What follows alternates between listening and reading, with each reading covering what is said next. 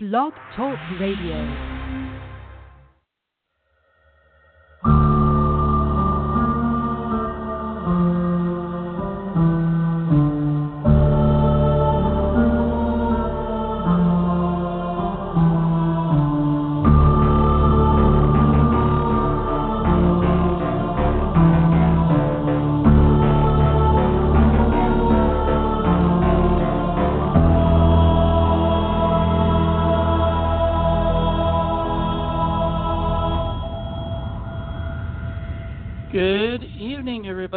Welcome to Frights of the Roundtable. I'm your host, Jonathan Moody. Um, unfortunately, our co-host Megan could not um, join us tonight. Uh, she's busy actually doing some on-set work, so that's great for her. Um, and uh, I'm- pretty sure this may be the last episode of this year, but we are uh, planning to come back next year pretty much with a vengeance. So um, get ready for that.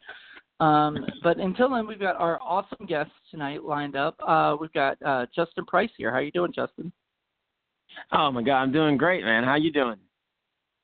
Doing fantastic. All right. Um, so first of all, I want you to tell the audience like a little bit about you know who you are as a filmmaker. Like, how did um, you get into this business, and kind of like what what what inspires you as a as a filmmaker? Well, uh, first thing is uh, just thank you for having me on, and happy holidays to everyone, to the listeners. And we're gonna, you know, try to kick this show's ass. I don't know what we can cuss out on this, but Yeah, you have can. We'll have a little fun. Fair enough, right? like as soon as you said Blog Talk was gonna introduce you, I was gonna just go into like an ass ass tirade or something. But um, here we go. I, I I got started actually. Um, I was an actor, and I still am. Um, and I think the the first part that happened was I wanted to do things that were different from what I was seeing, and it's so weird because in my small town, Blakely, Georgia, um, right before I moved to California, the only thing that we saw were, I guess, sort of the the sort of boys in the hood type of films, right? Where everyone was either telling the stories about coming up, growing up in the hardships of the streets, um, and et cetera. So I said, man, I want to go to California because I do not want to tell just that side of my story. Uh, as an as an actor, as an artist, I didn't want to be cast as, you know, thug number one, or or the funny guy number two. And the first thing I got when I got out to LA was thug number one, funny guy number two. Like everything I got casted. Of course. Like, Yo, can you can you come out and, and and you know black this up? I remember the director telling me to black up a scene. Can you black it up a little what? bit? Was- wait, it wait, wait, wait. Did he actually say that? Yeah, he said he said black it up. Man, can you can you black it up a little bit? I was like, yeah, all right, sure. Uh, Was he was that he, out. was he white? he was white. He was a white guy. Oh Yeah. my god, So- dude, that's so well, awful. didn't, I mean, he didn't know what to, you know. It was just like ah, I kind of got what he was saying. I was like, all right, cool. Let's make it a little more, you know, a little more black, if you will. Um, I know. and I and you you kind of learn to to go, man. The people are talking to you in a way where they just don't have the time to sort of get into the nuances of what they really want to say. So sometimes the castings, and we're talking like 2000 and like what 10, it hasn't been that long, you know. I, I moved out to Cali. I was like 15, you know.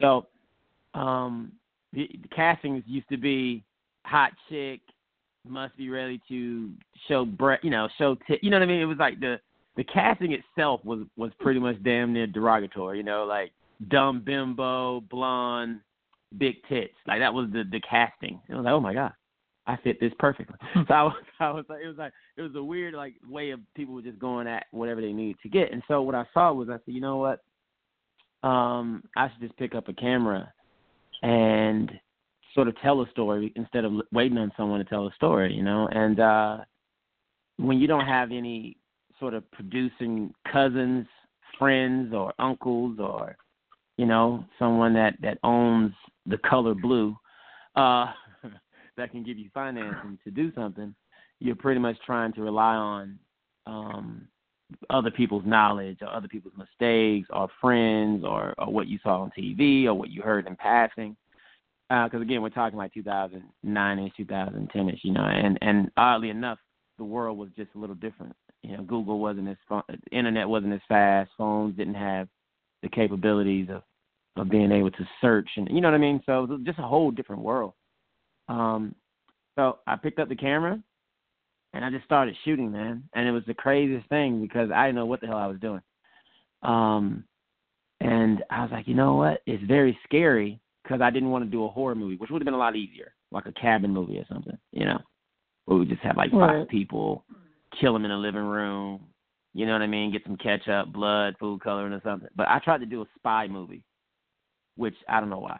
Uh, so because I just wanted to be, you know, like let's do something different. So I did a spy film. hmm We had a good time in, and and we just um I self distributed. So everything that we're doing now, let me just fast forward to 2018.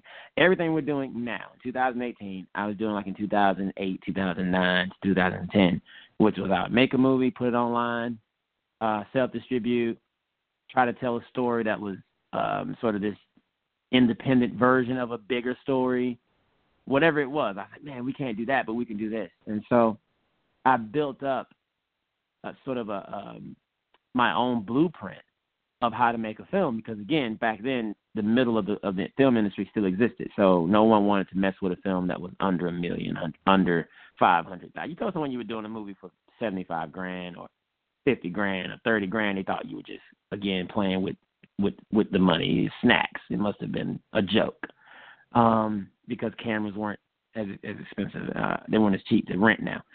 So that that became like my my sort of model as I was going forward in my career, man. I just wanted to to basically tell stories, you know, in a nutshell. And I saw an opportunity to tell those stories from my POV. So man, I just I just said, forget it, I'm just gonna pick up the damn camera and and go at it. And that's how I got started. I know it's kind of a long-winded question, kind of a long-winded answer, because it's like asking me, you know, how, how did you fall in love a bit.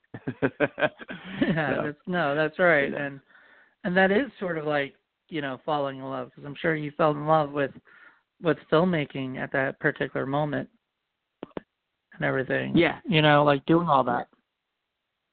Oh my God, you have to. It's- You have to. You have to fall in love with it because you, you people are trusting you, man. They're trusting you with their time. You know, I was I was using a handy cam at the time. There's no lenses, no lights. Had soft box lights from eBay. That was the shit back then. Uh, clamp Mhm. lights from Home Depot, and we were just making shit happen. It didn't. I didn't even know what we were doing, and, and it was one of those things where the passion of it all uh, just drove us to go. Man, we made a dope ass film and and the whole Mhm. package and everything. Just so I just never lost that energy. I never lost sight of that. Um, that sort of independent spirit of of making something. Yeah, that's that's great. So, uh, let's let's go into. I want to I want to go touch more on that spy film that you made. Um, Mhm. because you know as as you even said that a uh spy film was not something that a typical low budget independent filmmaker would would try to do first you know that's probably something they would try to do after they've done a horror film or or whatnot uh can you tell us a little bit about that spy film and kind Yeah. of like maybe the obstacles that you had to face as one of your first feature films Yeah, it's, it's hilarious, man. So what happened with the spy film was called Hump, the People's Agency, and uh, you you'll never get a copy of it because I only made I think the limited edition. It was like what fifty copies of that thing made, self distributed like a hundred copies. I have no clue. But what happened was, uh, and this plot line has been taken a lot. I, I saw it coming, and I think everyone kind of did, but I, I just made it first. It was essentially this microchip um, that would be able to control traffic lights, all of our energy sources and power, and da da da. And uh, it's about this guy who had access to the microchip design, and he was a, a essentially a um, a nerd, if you will. So in order for him to Mhm. give up the information, he had to get laid. So as a team of people who who are all who are all part of this hacking program that created accidentally this microchip that can control essentially the world's computers. Because again, this is like 2009, 2008. So I just saw that fear coming. Like essentially, the computers are going to catch up to us in a way where, where everything is going to be digitized, from again traffic lights to our sewage systems, et cetera. So they accidentally created this microchip called Black Magic, and uh, Lloyd, the geek that helped with the design, was like, "Hey guys, if you guys want to know where the microchip is, I want to hook up with this girl who I like a lot." So they use all the CIA skills to get him to go on dates. You know what I mean? Talking his ear to tell him what to say. These kind of things. all the meanwhile, Bo, the guy who has the microchip, is trying to sell it on the black market. So I mean, you can imagine I'm casting people, right? And we have like 15 people there and I'm like, all right, Mhm. everybody, here we go. We got to set up. You're in suits. There's people like there in suits and briefcases, like the scene you see in the movies. And then I pull out this handy cam. I'm talking like the size of my hand. And you know, they're, they're like, "What the? Oh, yeah, we're shooting." Yeah, they're like, "Okay, are you ser- Are you serious?" I said, "Yeah, yeah, this is a real movie." like, there's no boom guy. There's no, you know, just me holding this handy cam. no Wow. tripod. So they were like, lo- like you could just see they were losing their mind because they were like, "Why are you doing this? Like, this doesn't make. This is gonna look like the crappiest movie I've ever seen." But uh it did not. It actually came out fun. Like it was very weird because I was at that even at that time seeing certain things that I wanted to do. Um, just didn't have the tool set. And that goes for everyone, anyone listening. And uh, don't let them fool you. There's there's people out there. To me, I believe that the artist that can paint with anything is a much greater painter than someone that can paint with all the tools. Um, most of the time, you know, most of these guys they they get in. There's no shade on them. It's just reality. Most of these people throw their names on stuff and they get all excited about favorite directors and things. I'm like, guys, they had a hundred million dollars. I could do, I can say action and cut if all the other jobs are going to be taken care of. You know what I mean? It doesn't knock vision, Mhm. but it is not that difficult to to pull off a car chase if you have the damn car. You, you know what I mean? Like if you have the stunt team that's been preparing for months, uh, it ain't that hard. It's not that difficult. So I, I see people usually get so frustrated um, when they're making their films, independent artists, and they're like, "Man, damn, I just I get lost." So I never I never did that. So when I was making the People's Agency, I knew I didn't have the tools. You, you know what I mean? So there was no point in Mhm. trying to like destroy myself and think, "Man, this is crap," or "This is that." I'm like, dude, you don't even have lenses. So if this movie's even you can see stuff. if Yeah. you can see things, then you've accomplished a lot. If you get this thing in the can. So the obstacle that I faced was that it was the actors having sort of this idea that because I'm not shooting on a big camera, uh, I'm not using a big crew, um, you know, it doesn't look the way they think it should look. Then they were all very confused as to what we were doing. So I had to spend most of my time convincing them that I knew what the hell I was doing. Um, and then obviously budgetary concerns about things I didn't know would come up, like deliverables, uh, post sound, ADR. I'd never done ADR, so I didn't even know we needed to do Mhm. it. I just thought the camera could pick it up from that far. Right. But it couldn't. Yeah, there was just so much that was going on, and I wasn't a complete aloof to the idea I needed a boom. I'm just saying I just didn't think it mattered, if that makes sense. Like I said, you know what, this movie's not going to go to theaters. We can probably hear the sound decent, but when you turn it up really loud, you can hear the cars in the back. So that's a lot of technical aspects of the film came in, but more so just again the mental part, just like how do you motivate people? Because that's what you really are doing. You're motivating people to follow your vision, to execute that. So I think those are my main obstacles: is how do I get people on one page, one accord, to to see that hey, we got to look past the instruments that we are allowed it right now, and let's just make some dope shit. Mhm.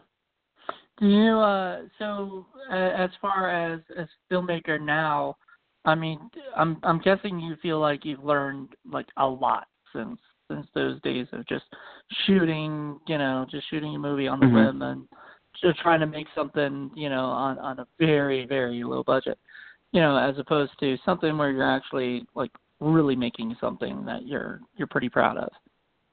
Yeah, yeah, I have, I have, and um, it's it's it's odd, man. I started a company, you know, Picture Zero Entertainment. That's that's the name of my production company. My producing partner, Koo, Deanna Grace, Congo, David Cosers, Lisa May, Vega, J.D. Ellis. So I have a team of people now that help me sort of realize a lot of what we're trying to accomplish. You, you see what I mean? I think it really came down to that, not having a strong team at first was was imperative to like me um, sort of shotgunning my way through this whole thing at the beginning. Um, but now, and this is a weird thing, man. Um, I make, I can make something really great, and now I've run into, uh, I've become a victim of our, of my own success because we created the blueprint. So sometimes when I'm making something, it's just, it gets so crazy, man, because um, it, it, it it's it's weird. It's like I can make something I really want to see, but people want me to change it up because it could be too good, or it could be too weird. Mm-hmm. And let me give you an example. So I made a film called Dark Moon Rising. Uh, originally, that movie was called Lay Wolf, L-E-S space Wolf. First thing the distributor said was, "What the hell is this?" like most of the distributors, right. we, we can't sell a movie called Lay Wolf. You know, like that's that's doesn't make any sense. Okay. Second thing, all the distributors said was, "Why are people talking in their head?" I was like, "You guys haven't seen anime?" Said, yeah, it doesn't make any sense. Yeah, it's just it's right. just like anime. They're talking in their head. Oh my god, it doesn't make any sense. Then the next thing was, okay, what is with the fantasy stuff going on? I was like, because it's like an anime. It's fantasy flashbacks. Yeah, it doesn't make any sense. It doesn't make any sense. Can you make it more wolfy? You know, can you do more like horror stuff and drag them through the woods? I was like, we've seen them be drugged through the woods. You want me to do the same thing again? Yeah, yeah, it, it you know it does really well for it. You just drag them through the woods. I was like, well, I can't mm-hmm. really do that. So this movie is kind of what it is. Luckily, Keith at Uncork'd came through and said, look, man, all right, you know what? We got to change the title from Lay Wolf to Dark Moon, but okay, you can keep all, all that crazy shit you got going on. That's fine. And um the movie literally did like bananas on streaming and and you know, I had a shout out I had shout out Kristen Stewart on, on IndieWire, which IndieWire took down because they got bought up by a bigger company. Don't know why they took the article down. So that really sucks. But mm. um if you Google like on IBT Times you see like director Kristen Stewart shout out Dark Moon Rising. So I mean the movie got so much energy right? And then now all those distributors, mm-hmm. hey, so you you make another movie like that? I said, no, no, I can't because that was just a one time thing. So I'm able to make certain things, um, but I, you know, you run into that side of it, and I think that's naturally with any business. But it, it's so odd, man, because um, now um, we're in a position to where we can make something, and to be honest with you, I'm trying to figure out in what spaces we want to create because we can create anything and anywhere. So we're trying to actually figure out what we want to have the most fun doing, you know, while we're here on this earth. What do we want to leave behind? Well, I think it's cool um, that you got a chance to work with Eric Roberts on it. You know, like that's that's that's a big big thing. You know, to have him like even E-Rob. on your poster. Yeah, E Rob uh, man. Um uh what were E Rob's on the cloth, had Danny Trejo on the cloth when Danny Trejo was like he just did machete so uh it was it was really on and popping, man. I think anytime you work with talented actors like like Eric Robertson, et cetera, man, it's like that that becomes a whole other animal. You know what I mean? Because they come on set mm-hmm. and you know they're not deaf, no bullshit. So as soon as they show up, that's not the day to not have craft services. That's not the day to to sort of like wing it, if you will. Um, that's not the day to not know the script back and forth because no matter what they do or what they've done, they're still named talent and they're professionals and they've been working in the industry for 30 plus years. So Eric Roberts came to my set and the first thing he said was, "Hey pal, I don't understand what the uh and on Dark Moon Rising, I don't understand what Henrik's doing in this scene. Like why won't he just fight the the vampire, uh the werewolf? Sorry." I was like, "Well." You know, because later on in the story, Henrik discovers that his daughter is actually a half breed. Like I'm just, I have to explain shit, you know because he's not just going to say the lines because it sounds cool or because it's it just is what it is. He wants to know what am I trying to say. What is what is his character's motivation? It, it's not just some simple ooh ah ooh and then call it a day. So man, anytime mm-hmm. you come on set, you just have to be on your p's and q's. Because sometimes I don't even think about it like that. I just wrote something dope and then I was like, all right, cool. You know, like I figured you'd get it, but you really need to explain it sometimes. so yeah, no, I, anytime I was. I I know how that is. Um, I mean, I've never worked with Eric Roberts, but uh, one day maybe, you know, um, when we have something. Mm-hmm. Um, but uh, you know, a real actor, you know, wants a little bit more than you know just reading the scripts and saying, you know, like they they want to know that they're in the hands of a director who doesn't just you know doesn't just you know either write or direct what's going on that actually kind Mhm. of knows the ins and outs of of what his the character is doing like the backstory of the character or whatever you know what i mean like they want to know that you're you're going to give them whatever because otherwise you know what's the point right like um Exactly. You know what i mean? Because you all got to be on the same page and you all got to um so yeah so that's awesome. Um the other thing i was going to wonder about is um so like um i mean can you disclose a little bit about like how big the budget was for that? Um my my question about that is like did you guys have to have like trailers and stuff? Like you know those are always fun Uh, for Dark Moon, no. Uh, I think shit, I can't remember what the budget was. I just I answered to more of the technical questions just in case. We didn't have to have a trailer. We had to have a private section for Eric. So you know something along the lines that would be deemed a trailer. It was in his contract. So let's say if there was no trailer on set because we shot that in the woods, like somewhere up north in California, where there would be very difficult to get like a honey wagon out there but he had Mhm. to have what would be an equivalency of a trailer. So that this entire, I guess I want to say like guest house that was close to the house we shot in. So that had to be his. Mhm. Like there was no one that could go to that. That's his place, his space. His manager was there. Angela Griffin came through with Cass, and she's awesome. Like everything that had to happen was for him in that space, you know. And that's usually what you want to do. You just you take care of your talent. Um, that's or awesome. again you you're doing some weird stuff, man, and it's not going to be a good. You just want to have a good reputation and a good vibe of being able to take care of your people. Oh Yeah. God, yeah. Like if you well, I mean, from the very beginning, you have to you have to do negotiations, and you have to, you know, you have to talk to the people, and you have to say, hey, look, this is, you know, this is uh, what I have to offer you, you know, and then they come back and they say we like this, but that, you know, needs to be put in put in Mhm. here, and then uh you have to provide that. If you don't provide that, then you're then you're gonna be like, yeah, you're gonna be screwed. As as was said, um, you know, like they're gonna you're gonna get a bad reputation because the person the the the person's gonna be like pissed. You know, the talent will be pissed that they were not taken care of. So, Mhm. um, Yeah, but yeah, I um totally agree. So anyway, uh moving on from from that particular story exactly, but I, I want to get into Elf because this is around Christmas time, and um it is. I mean, most of these movies are on Amazon Prime, if not all of them. You know, like you know, a bunch of your your films are on Amazon Prime. So if anybody wants to see them, they can go see them right now. Um, Uh, and so uh, Amazon from Prime, Hulu. Oh yeah. oh, what's on Hulu? Well, I think everything is on Hulu. I mean, uh, Alien Reign of Man is Oh. on Hulu. Uh, Almost Amazing is on Hulu. Dawnseeker, Elf. Um, pretty much every movie we've done, uh, we've been able to get them all distributed out. So, um, shouts out to again just great distributors, man. Viva Uncork, this great guy, Dark Star Pictures, everyone, man. This Golden High Octane, just great, great, great, great people to work with. So, yeah, every movie we've done. Um, should be out and available. So That's awesome. Um, now, uh, can you tell us uh, a little bit more, like, because you talked a little bit about the cloth. Oh, actually, wait, wait. Let's let's talk about Elf now, because that Yeah, also got a sequel yeah. that's out. You know, the Elf right. is, uh, and and basically, from what I what I understand is this is the first, maybe only, Elf on a Shelf horror movie. You know, right? Can you tell us a little bit about how Mhm. that came about?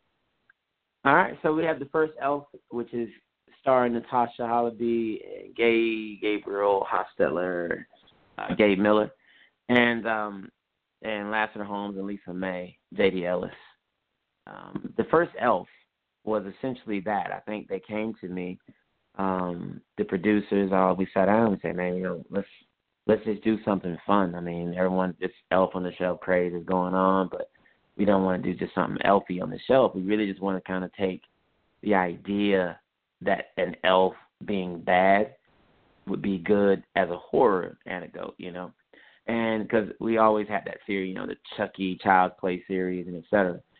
So we really wanted to to give give a story behind it that would make make it a little fun because I think Krampus sort of set that tone where we can have this this sort of evil Christmas uh feel and vibe.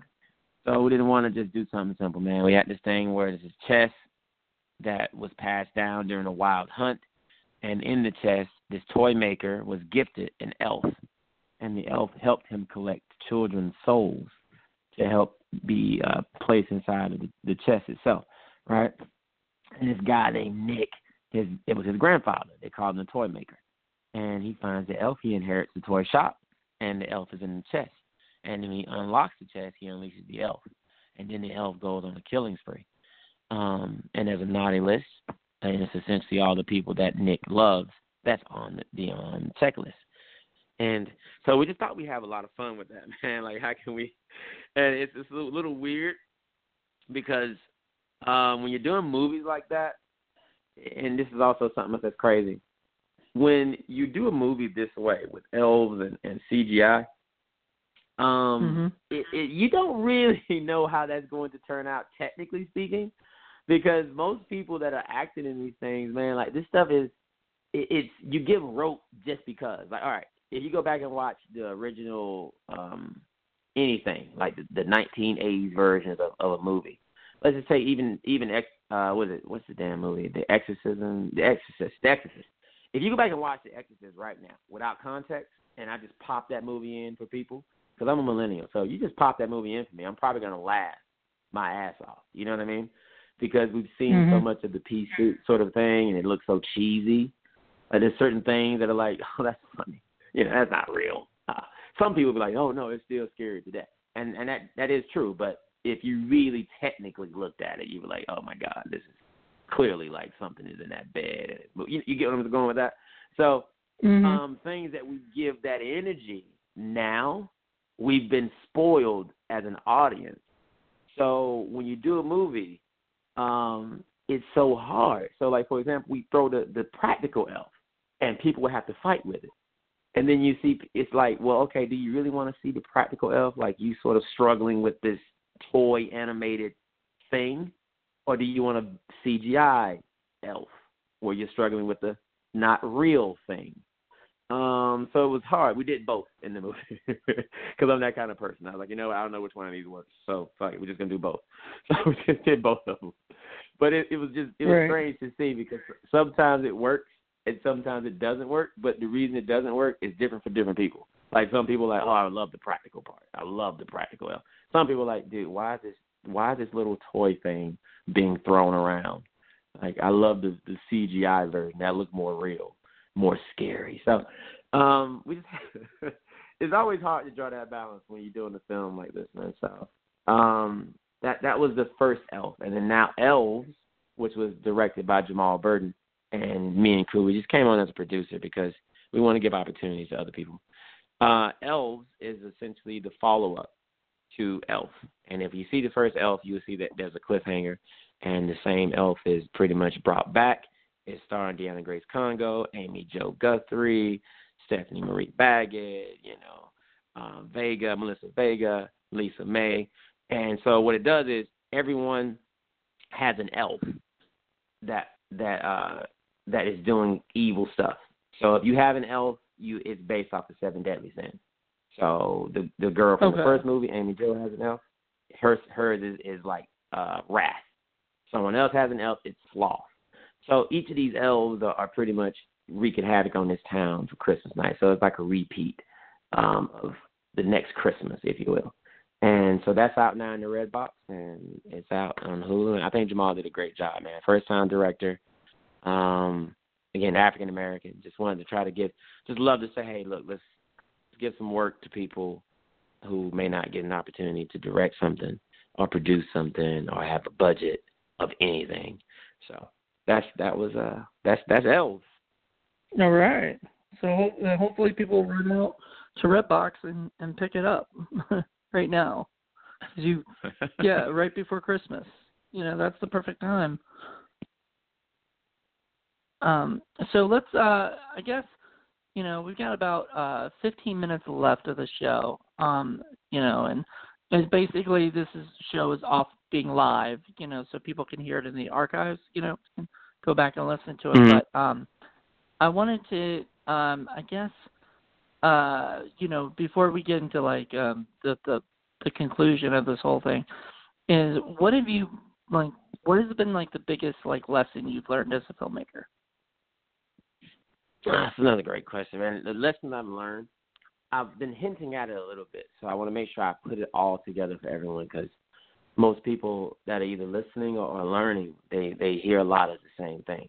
You know, it's almost like the same way um, to skin a cat. You know, like it keeps keeps being, oh, I've heard this, I've heard that. I've heard just pick up a camera and just shoot. I've heard that it depends on who you know. I've heard, you know, um, it doesn't matter if you have what kind of camera, as long as you shoot something. I've heard horror movies are easy to sell, et cetera, et cetera, et cetera. I think the biggest the biggest thing that I've learned, um, no matter what, and this is the one that is is so on the nose, but it, it makes more sense as you become more of an artist. Um, do what you see, because as someone that has vision, it's very difficult to explain vision to somebody. So if you see a movie and it's about you know killer gorilla monkeys, um, or or like Right. whatever uh, gorilla shark, you know, if you just really see that as as something, then just do that movie, and and do it the way you feel like you want to do it. And um, now let me make sure I, I preface that. What I've learned is don't do that movie and then try to make it something that fits the marketplace. So let me be specific. If I came to you and I said, "Hey, yo, Jonathan, let's do a movie. I got ten thousand dollars. I got five thousand dollars," and you say, "I got five thousand dollars," and we both look at each other and say, "Well, what did you want to do?" Oh, I want to do a movie called Gorilla Shark. Okay, we have to look at it and say, "Do we have enough resources to make Gorilla Shark?" No. Well, then we un- understand that we're just gonna freaking make Gorilla Shark.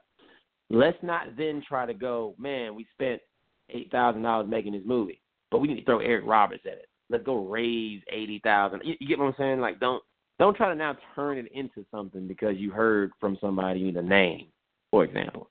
Mm-hmm. Um, oh, I need to go throw a name in this, and now you've turned what was Gorilla Shark and was a great vision into something that you're trying to put into the market. It doesn't make any sense. So just do what you what you see, and if you if it doesn't work, it's at least what you saw. Now, don't do this thing, which is what I think most people do. Don't start off doing something, and then as you're about to start doing it, someone says, "Man, let me give you a lot more money to help you do that," and then you go, "Yeah." Give me more money because let's make Gorilla Shark even better. It's like, no, you should probably not do that because you really haven't thought it out as to wait a minute, we need to put this in the marketplace. so we probably should have called Eric before we started Gorilla Shark. You, you get what I'm saying? Right. Well, how that works Yeah. out. And I think that becomes an issue for most most artists. Oh, I totally agree. I think like uh filmmakers today, uh a lot of times they think um you know, I mean, a lot of them would would love to have like more money, right? But the thing is, then you have to change everything to make it work for that money. You know, I mean, not necessarily, you know, casting wise or whatever, but like story wise. You know what I mean?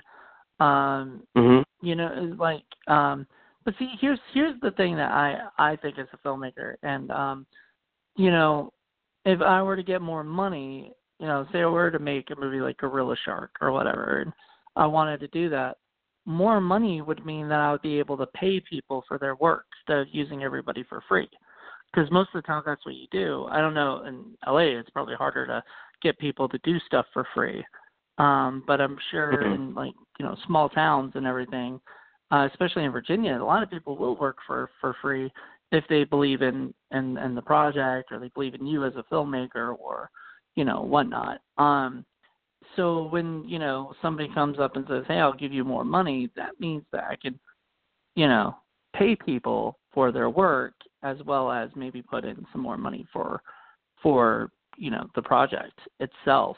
You know, putting some more visual effects in there that you know, might you know, I might have not been able to do before. You know what I mean? Yeah, we're gonna we're gonna need more than fifteen minutes to, to unwrap that one. Uh, but, but I, I would say this: I agree with you, and I think the reason that this becomes hard, but it's not really that difficult. It's it's just like it's just like dating. What are we really saying? You see what I'm trying to say? If I go downtown Mhm. right now and I'm and I'm out and I'm I'm cruising and I go into a club and I am have my mind set on I'm just trying to find somebody um, that I want to talk to just tonight. Just tonight. Let's say I want to strike a conversation. We don't even have to take it to anywhere dark. I just want to have a conversation with somebody tonight because I'm stressed out. I'm depressed. I just want to talk to somebody. Well, then that's a different kind of movie. If we're talking about movies where, and I'm using it obviously relating into dating, someone I want to get to know a little bit better because I see that there could be a potential future, that's a different kind of movie. If I'm talking about Mhm. someone that I think is going to be there for the long haul, then that's a different kind of movie. So I think what happens is like I'm casting something right now, and and this is the the pro- this is the problem I think most people get caught up in, uh, especially creative people. There isn't enough money to really pay you for your creativity, and there is no price point that's high or low enough because you set your value.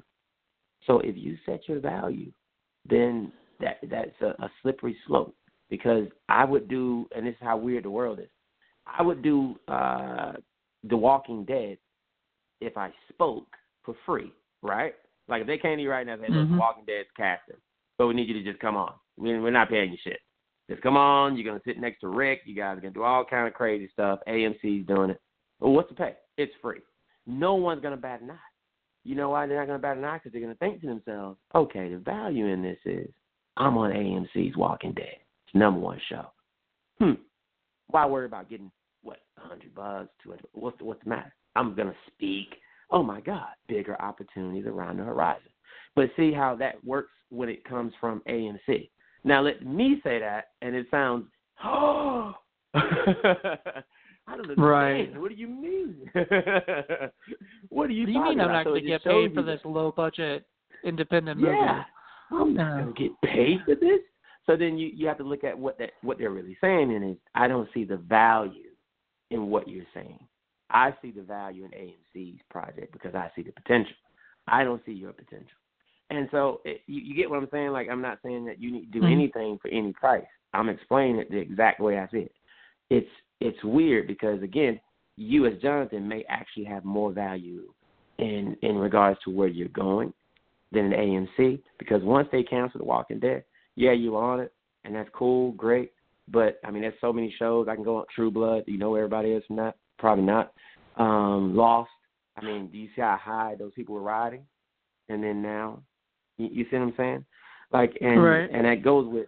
It's like uh, it's no shade on the people. I'm just trying to say, like at the time, you couldn't probably touch them. You know, I couldn't even call anyone from Lost um, because it was so popular. But now, 10, 15 years removed, the show is not as popular. That's any show. You can name a show. It doesn't matter what it's Pippi Longstocking. doesn't matter the show. Entourage. I'm just explaining. Yeah, Entourage. I mean, again, you could you you couldn't touch the person. Now it's like, oh, I haven't seen that person in so long. I don't even know what you're talking about. Um, and it's not like a knock on their career to say, well, who are these people? I'm explaining the price ranges were up, and this goes with basketball players, and you go with sports. You couldn't touch a guy when he was hitting 60 home runs a game and bringing in people to the seats. Now he's averaging, you know, 15 or 10 home runs and maybe on his way out of the league. It just is what it is. There's no, I'm not trying to talk about anyone in particular, any show in particular. I'm explaining a dialogue and a narrative that follows it. So when it comes down to getting more money, again, it doesn't increase the value, I think. I don't think. I think, again, it goes back to what kind of movie were you making. That's why I use Gorilla Shark. If you were making Gorilla Shark from jump, then you were doing it as a project you saw. So, you know, you trying to elevate that to the next level. It's like unless you really felt that hard about that strong about Gorilla Shark, then you probably shouldn't have started doing it at, at five grand. You see what I mean? Then maybe we should have put five Right. grand into script. Maybe we should have said, "Hey, let's take this five grand and go do a pilot, uh, teaser, or some type of sizzle and raise money on Kickstarter." You know, I really love this script. You, you, you see what I'm trying to say? Like I knew people they Yeah, you don't want to change this. You don't want to change the movie because you got more money because then it's just not going to be the same. It's going to be a completely different, you know, project, different and it's and it's not it's not going to. Yeah, no, I totally get what you're saying too, and then yeah, that goes with any kind of money. So you should, you know, if if you believe strongly that that Gorilla Shark will be an amazing movie, uh, if it had fifty thousand dollars, then you should raise fifty thousand dollars. Um, if you if somebody comes to you and says, "Hey, we can give you more than your five thousand dollars," then you should say, "Hey, wait, you know, let me. I've got another project that will do better with that money." Um, is that what you're saying, basically? There you go. That's kind of what I'm saying. Okay. Or you need to take All it back to the board. Yeah. Take it back to the board and say, look, guys, this is getting further than we thought. I, and again, this is when people get into their feelings and, and make mistakes, trying to trying to fit something into Definitely. it. It's just not smart. Well, thank you so much for coming on tonight. Um, so how can people reach you social media wise? Oh, rock and roll, man. I'm Justin J U S T I N P R I C E X X on Instagram. So that's Justin Price X X on Instagram. And Facebook is just Justin Price single X, just the letter X. Um, so that's where I am most of the time uh, on Facebook or on the gram, and that's where everyone can find me. Please add me, follow. you don't you don't uh, you don't have a Twitter yet? I do have a Twitter. I just am never on it, man. I think it's Justin Price X on Twitter as well. Um, I've actually But- been tweeting a lot more lately, um, Really? and I've even been Facebooking. Um, it's weird um, because uh, I used to hate Twitter, and Mhm. um, because I always felt like Twitter was like more for like celebrities and and you know what I mean, like people to talk about like who they're bumping into right now, you know, or something. You know what I mean, like something like I just walked down the street, tweet. You know, that was what I, you know what I mean? That's what I used to think of it.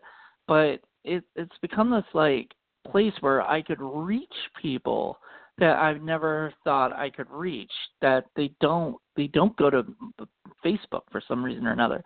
They come to Twitter and I've been going, "Whoa, this is this is crazy." So I, I do suggest if if anybody's a filmmaker or whatever, tweet more, go to Twitter more, get more followers on there because um you can really find some amazing people on there that will you know, as long as you tweet at them and you retweet them or whatever, they will they will communicate with you and even if they don't follow you, they're they're in a way following you, you know. They know what you're doing. gotcha.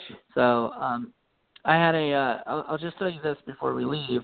I had a guy who, because I do a, a few podcasts, and one of them is a writer's podcast, and I had um, uh, I had a writer guy who I guess heard my podcast, and you know said you know was talking to me in a tweet and actually said, hey, let me.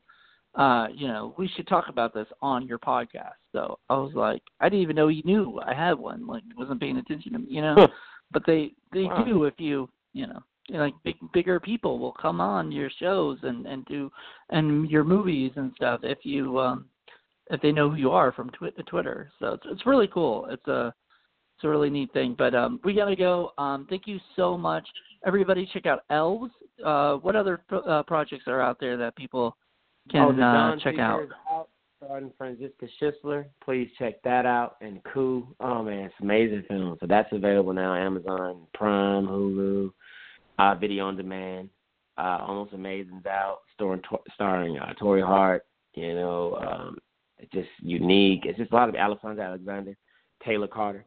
So I got, I, I, you know, man. Hey, just go check the IMDb out, man. A lot of films are available right now. So. All right. Well, thank you so much, and you're more than welcome back um, uh, next year because that's when we will be back on the show most likely.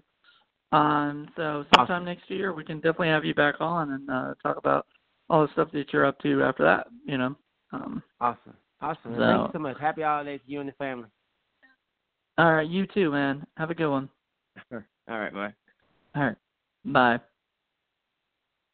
Well, everybody, that was Justin Price. Thank you guys for listening, and tune in next year. Um, unless we do a show next week, which I don't think we are, but you never know. Um, so thank you guys so much. Hope you enjoyed the show. Have a good one. Bye.